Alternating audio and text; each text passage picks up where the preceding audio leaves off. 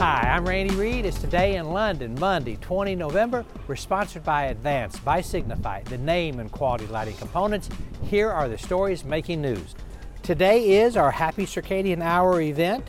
Cocktails will start at seventeen thirty and the event begins promptly at eighteen thirty. Tickets can still be purchased at designing lighting global dot com. On Friday, we learned that S D A Lighting has picked up Lumenwerx, and this will replace the Coronet line that they resigned in October. Travis Longcore, a professor of the U C L A Institute of the Environment and Sustainability, released a new paper titled A Compendium of Photopigments and Visual Spectral Response Curves, Addressing the Visual Responses of Animals to Light. Dive deeper through the link at Edison Report dot com.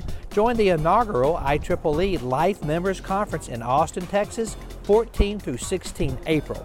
The conference theme, Evolution, Technology, Applications, and Contributions. It'll focus on the impact of emerging technologies on seniors. Explore our most recent cover story about the fascinating design of a tea shop near Shanghai Disneyland.